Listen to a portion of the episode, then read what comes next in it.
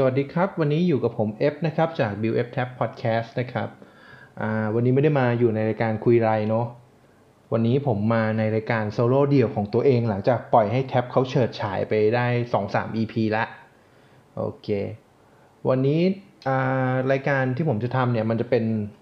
รายการที่แตกประเด็นย่อยออกมาจากคุยไรแหละ คือด้วยทีมของคุยไรเนี่ยมันเป็นรายการ discussion on topic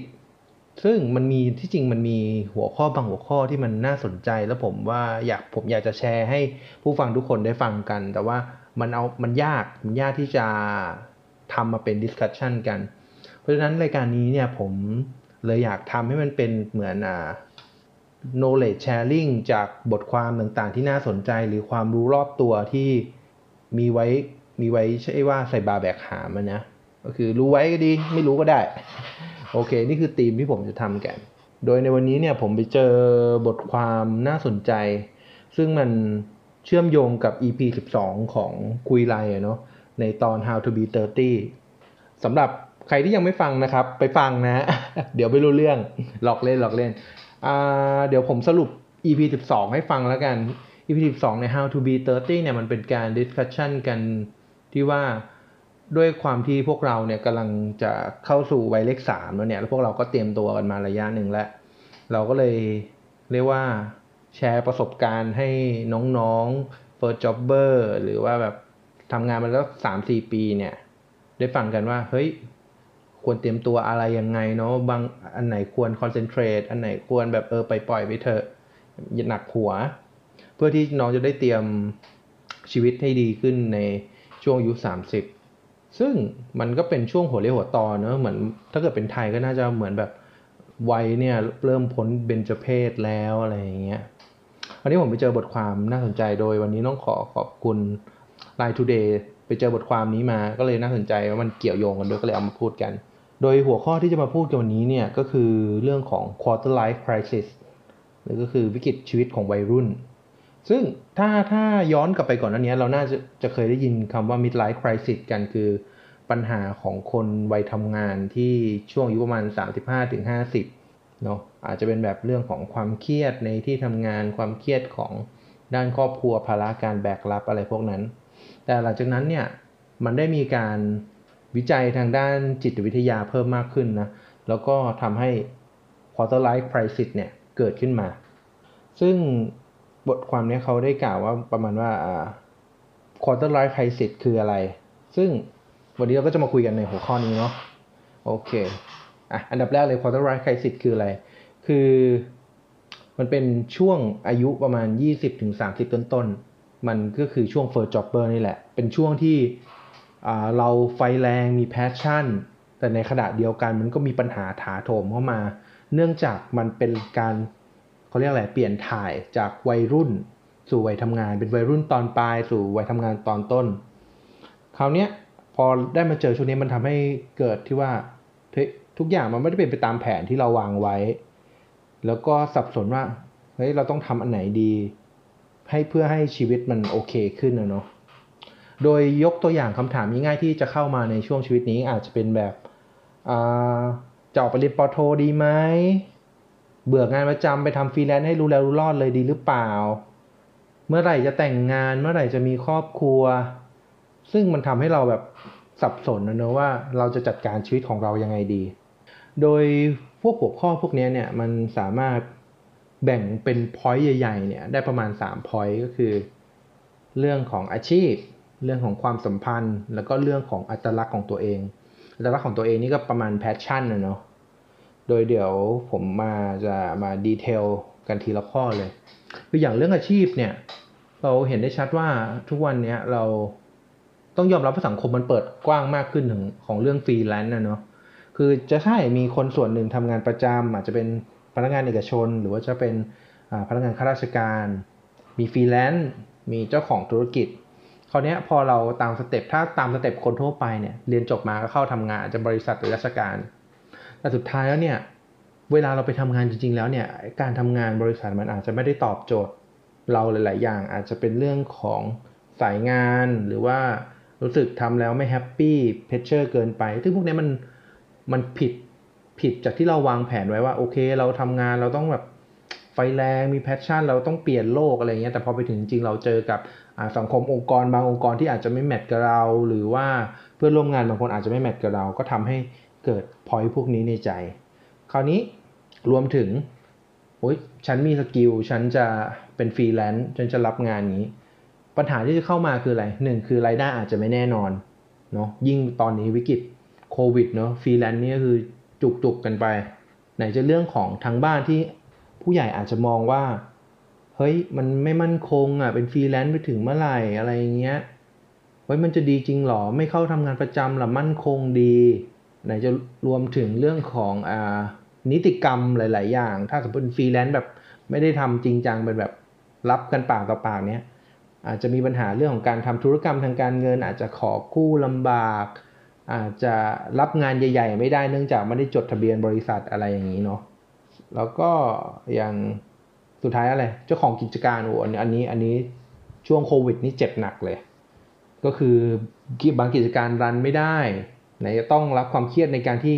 ในเมื่อเราเป็นเจ้าของกิจการเนี่ยการทำให้บริษัทอยู่รอดต้องรวมถึงอาจจะต้องมีการไล่ลูกน้องออก การบริหารเงินทุน การบริหารสภาพคล่องเงี้ยซึ่งมันประดังประเดเข้ามาในชีวิตได้ทันทีเลย ซึ่งพวกนี้เนี่ยในเมื่อเราเป็นแบบเพิ่งผ่านวัยรุ่นมาเนอะเราไม่คิดว่าปัญหาพวกนี้มันอาจจะเข้ามาเร็วขนาดนี้เราอาจจะยังไม่มีประสบการณ์และ skill ในการแก้ปัญหามันได้อย่าง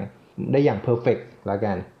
โอเคข้อที่ 2 เรื่องของความสัมพันธ์ อันนี้ก็เหมือนที่เกริ่นไปแล้ว พอเราผ่านช่วงจบมหาลัยมาเนี่ย เราก็จะเริ่มก่อร่างสร้างตัวเป็นผู้ใหญ่ เรื่องของการดูแลที่บ้านเราก็แบบพูดกันตรงๆ บางคนทำงานบริษัทคนทั่วไปอย่างเงี้ย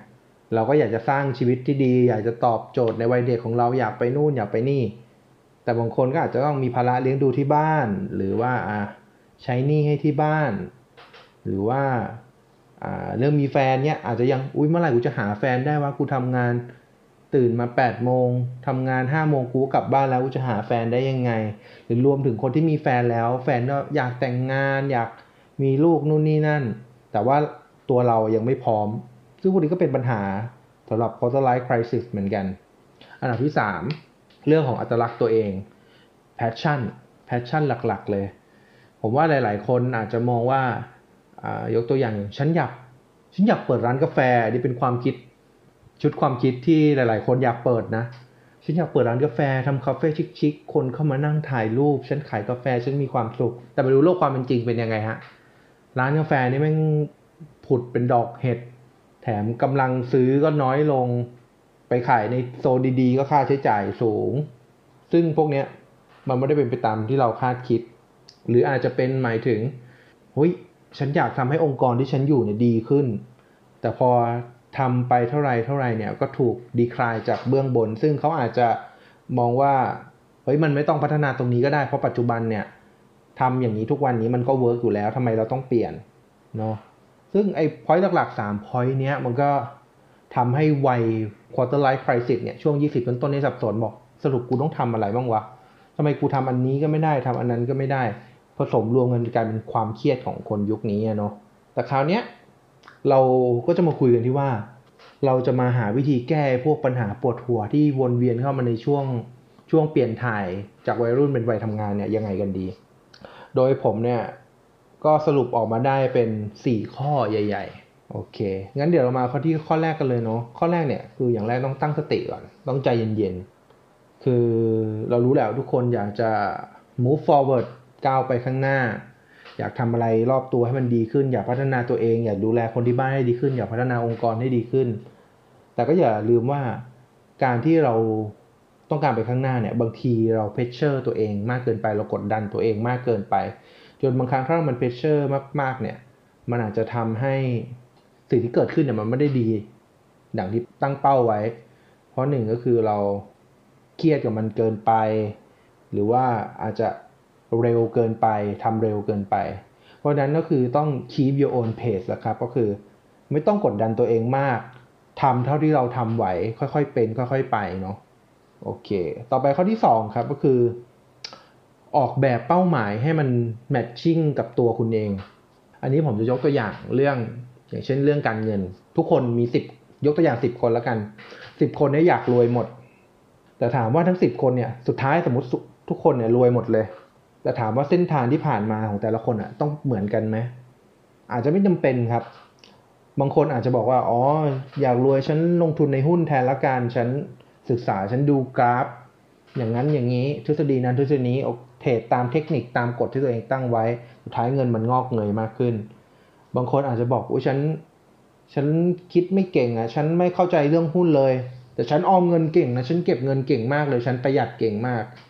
โอเคงั้นการออมสุดท้ายก็อาจจะเป็นหนทางที่ไปถึงความรวยของคนคนนั้นก็ได้ ไม่จำเป็นต้องไปลงทุนก็ได้ อย่างโดยส่วนตัวผมเนี่ยผมแม่งเก็บตังค์ไม่เก่งเลย ลงทุนก็ก็อ้อมก็แอมบ้าง ซึ่งเราเห็นได้ว่าบางคนเนี่ยเทรดหุ้นเสียก็มี บางคนเก็บตังค์เก็บเท่าไหร่ไม่ได้ก็มี แต่สุดท้ายเราเป้าหมายเดียวกันคือเราอยากรวยขึ้นอะมียกตัวอย่างอีกข้อแล้วกันก็เหมือนอาจจะเป็น บางคนบอกอุ้ยฉันออมเงินก็ไม่เก่ง ฉันลงทุนหุ้นก็ไม่เก่ง แต่ฉันน่ะรู้จักเพื่อนฝูงเยอะ ฉันเป็นในหน้าดีกว่าอะไรเงี้ย ซึ่งพวกนี้อาจจะเป็นจ็อบเสริมมาช่วยความตามความถนัดแต่ละคน เพราะฉะนั้นเนี่ยการที่เราตั้งเป้าหมายไปแล้วเนี่ยดี แต่เราหาวิธีทางไปถึงเป้าหมายเนี่ยด้วยตัวเราให้มันเหมาะกับเรา เพราะว่าอะไรที่เราถนัดเนี่ยเราก็จะทำมันได้ดีเนาะและที่สำคัญไอ้ทางถนัดของเราเนี่ยต้องไม่เดือดร้อนตัวเองไม่เดือดร้อนชาวบ้านด้วย อย่างเช่นอ่า ลงทุนเกินตัวอะไรเงี้ยไปกู้มาลงทุนเนี่ยสุดท้ายอาจจะชิบหายที่ตัวเองก็ได้ ต่อไปข้อที่สามนะครับ ข้อนี้นี่ผมว่าหลายน้องๆหลายคนแล้วกันน่าจะน่าจะเคยมีความคิดพวกนี้แวบเข้ามาในหัว ข้อสามเนี่ยก็คือ อย่าเปรียบเทียบคนอื่นครับ อันนี้มันเกี่ยวข้องกับข้อข้อด้านบนนะเนาะอาจจะอุ้ยคนนู้นลงทุนหุ้นแล้วรวยว่ะเราลงทุนมั่งดีกว่า ซึ่งอันเนี้ยมันถามว่ามันได้ไหมมันก็ได้นะ แต่ว่ามันไม่ใช่ทางออกที่ถูกต้อง คือเราอะเราต้องออกแบบเส้นทางของตัวเองแล้ว แล้วเราก็ต้องรู้ด้วยว่าความสามารถเราอยู่ตรงไหน เพราะฉะนั้นเราสามารถสักเซสได้ด้วยเส้นทางของเราไม่จะเป็นว่าต้องไปเทียบกับเส้นทางคนอื่นเขาอาจจะเร็วกว่าเขาอาจจะโตไวกว่า แต่สุดท้ายนั่นก็ชีวิตเขาครับไม่จำเป็นต้องมาเทียบกับชีวิตเราชีวิตเขาดี เราไม่จำเป็นต้องมาเทียบกับเรา ชีวิตบางคนแย่แล้วก็ไม่จำเป็นต้องมาเทียบกับเรา ผมยกตัวอย่างอย่างเช่นอตอนผมเรียนจบแล้วกันตอนผมเรียนจบเนี่ยผมว่างงานอยู่ 6 เดือน การที่ผมว่างงานเนี่ยไม่ใช่แบบไม่มีบริษัทเรียกนะก็มีบริษัทเรียกเข้าไปทำร่วมงาน แต่ผมตั้งเป้าไว้ว่าผมอยากทำงานสายสายหนึ่งแล้วกัน แล้วผมว่าถ้าบริษัทไหนที่ไม่ตรงสเปคผมก็ปฏิเสธไปอะไรอย่างเงี้ยแล้วมีอยู่วันหนึ่งอาจารย์ที่มหาลัยผมโทรมา อยู่ดีแกโทรมาเหมือนไม่รู้แกเป็นไรแกบอก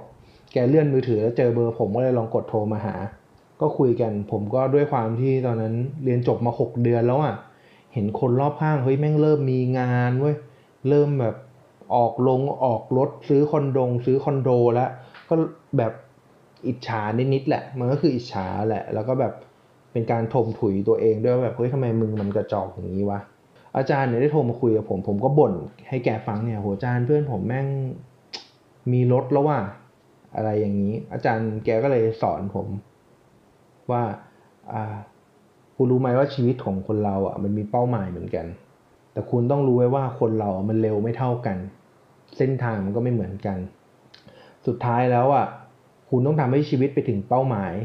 แต่ไม่จำเป็นต้องให้ถึงเร็ว แต่ละคนมีความเร็วไม่เท่ากัน บางคนอาจจะเป็นนักวิ่งร้อยเมตร บางคนอาจจะเป็นนักวิ่งมาราธอนแต่คุณอย่าลืมว่าสุดท้ายอะ คนทุกคนอะก็ต้องพุ่งไปสู่เป้าหมายเหมือนกัน ผมโอ้โหเก็ตเลย คือที่จริงอะเราเห็นเพื่อนประสบความสำเร็จเราดีเราเราดีใจกับเขา แต่เราก็ไม่จำเป็นต้องเห็นความสำเร็จเขาอะมาเป็นดาบแทงหัวใจเราเนาะหลังจากนั้นผมก็โอเคเก็ตละแล้วสุดท้ายก็ได้งานตามที่อยากได้จริง ๆ แล้วเพื่อนคนนั้นผมก็ปัจจุบันก็เป็นเพื่อนซี้กันนะครับ ก็ไม่ได้อิจฉาอะไร แต่คือพวกความความคิดพวกนี้มันอาจจะแวบเข้ามาในหัวสำหรับคนที่จบใหม่ๆเนาะ เพราะว่าต้องยอมรับว่าเดี๋ยวนี้เราเรียกว่าอะไรสื่อทางโซเชียลมันทำให้เราได้เห็นเยอะแล้วกันว่าแบบบางทีมันมีข้อเปรียบเทียบผมอยากเตือนว่าบางทีในโซเชียลอะคนเราไม่ก็โพสแต่ด้านดีๆทั้งนั้นแหละ เรื่องแย่ๆเขาก็ไม่เอามาโพสเฟซกันหรอก ไม่เอาโพสเฟซลงไอจีกันหรอกส่วนมากเขาลงสิ่งที่ happy happy กันแหละ เพราะฉะนั้นไม่ใช่เรื่องน่ากลัวครับ keep your own page keep your own route เนาะค่อย ๆทำไป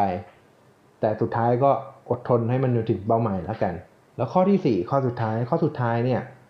ก็คือต้องยอมรับครับว่าการเปลี่ยนแปลงเนี่ยไม่ใช่เรื่องน่ากลัว ถามว่าพอยนี้ยังไงอย่างเช่น คือเราต้องยอมรับว่าในสังคมประเทศไทยเนี่ยตั้งแต่เราอนุบาลจนถึงมหาลัยเนี่ยเราถูกเลี้ยงดูโดยพ่อแม่ผู้ปกครองนะซึ่งมันอยู่ในคอมฟอร์ทโซนมาตลอด เขาดูแลเรา แต่พอเราเข้าสู่วัยทำงานแล้วเนี่ยมัน เป็นวัยที่เราต้องเริ่มดูแลตัวเองแล้ว เพราะฉะนั้นปัญหาต่างๆที่เราไม่เคยเห็นเนี่ยพอมันประดังประเดเข้ามาเนี่ยมันอาจทำให้เราเครียดได้ แต่เราก็ต้องเข้าใจว่ามันเป็นเรื่องปกติของชีวิตครับการเปลี่ยนแปลง บางทีการเปลี่ยนแปลงเนี่ยมันอาจจะไม่ได้แย่เสมอไป มันมีข้อดีด้วยก็มีอ่ายกตัวอย่างอย่างไงดีอย่างเช่น คุณทำงานอยู่ที่ที่หนึ่งเนี้ยคุณรู้สึกว่าเฮ้ยคุณอยากเปลี่ยนสายงานว่ะ แต่แบบ ฮ้ยแต่ฉันจะไปได้ไงประสบการณ์ฉันก็ไม่มี ฉันไปฉันจะทำได้หรือเปล่า อันเนี้ยมันก็ถือเป็นการเปลี่ยนแปลง คุณอาจจะบอกว่าโอ้ฉันขออยู่คอมฟอร์ตโซนที่เดิมดีกว่า ฉัน ฉันโอเคกับตรงนี้ก็ได้ไม่ผิด แต่บางคนบอกโอเควะไปลองดูเอาตายเอาดาบหน้า ซึ่งทางที่เลือกไปก็อาจจะดีหรือจะร้ายก็ได้ เพราะฉะนั้นผมอยากให้คุณคิดว่าบางทีการเปลี่ยนแปลงเนี่ยอาจจะไม่ได้เป็นไปตามหวังที่คุณคิด คุณอาจจะหวังไว้ร้อยสุดท้ายถ้าเกิดผลรีเทิร์นมา 70 ผมว่ามันก็ไม่แย่นะ ถูกไหม เพราะฉะนั้นยอมรับเลยครับว่าชีวิตของคนเราเนี่ยมันเกิดการเปลี่ยนแปลงอยู่ตลอดเวลา เพราะฉะนั้นยอมรับมันและให้มันเป็นส่วนหนึ่งในชีวิตที่ทำให้คุณเติบโตไปได้แล้วกันเนาะเพราะฉะนั้นเนี่ยในตอนท้ายของตอนนี้เนี่ยท้ายที่สุดเนี่ยผมเสนอว่าทุกๆคนเจอปัญหาเหมือนกันหมดแหละ แต่คุณต้องยอมรับว่ามันอาจไม่ได้ใช้วันสองวันในการผ่านมันไปได้เนาะยังไงเราก็ต้องปรับสไตล์แต่ละคน ให้มันใช้ชีวิตอยู่ในสิ่งที่เราพอใจให้ได้ และที่สำคัญนะครับไอ้บทเรียนชีวิตระหว่างช่วง 20-30 หรือ quarter life crisis เนี่ย มันก็เหมือนเป็นอ่าผมเรียกว่าอะไรดี เป็นวิชาพื้นฐานก่อนไปเจอปัญหาอีกรอบใน mid life crisis ละกัน ยังไงก็เดี๋ยวผมไปถึง mid life crisis แล้วเดี๋ยววนกลับมาพูดได้ฟังอีกทีแล้วกันเนาะโอเคครับสำหรับวันนี้ก็ขอฝากรายการใหม่ไว้ด้วยนะ ตอนนี้ยังไม่ได้คิดชื่อรายการเลยอะ่ะก็ยังไงเดี๋ยวดูแล้วกันว่าคลิปนี้มันจะชื่อว่าอะไร แล้วก็ขอฝากติดตามไปด้วยกัน ถ้ามีเรื่องไหนที่ผมเห็นว่าเป็นบทความที่น่าสนใจ หรือความรู้รอบตัวที่น่าสนใจเดี๋ยวผมจะมาแชร์กันอีกสำหรับวันนี้ก็ขอบคุณที่ทนฟังนะครับสำหรับรายการ XXX EP แรกเนาะสำหรับวันนี้สวัสดีครับ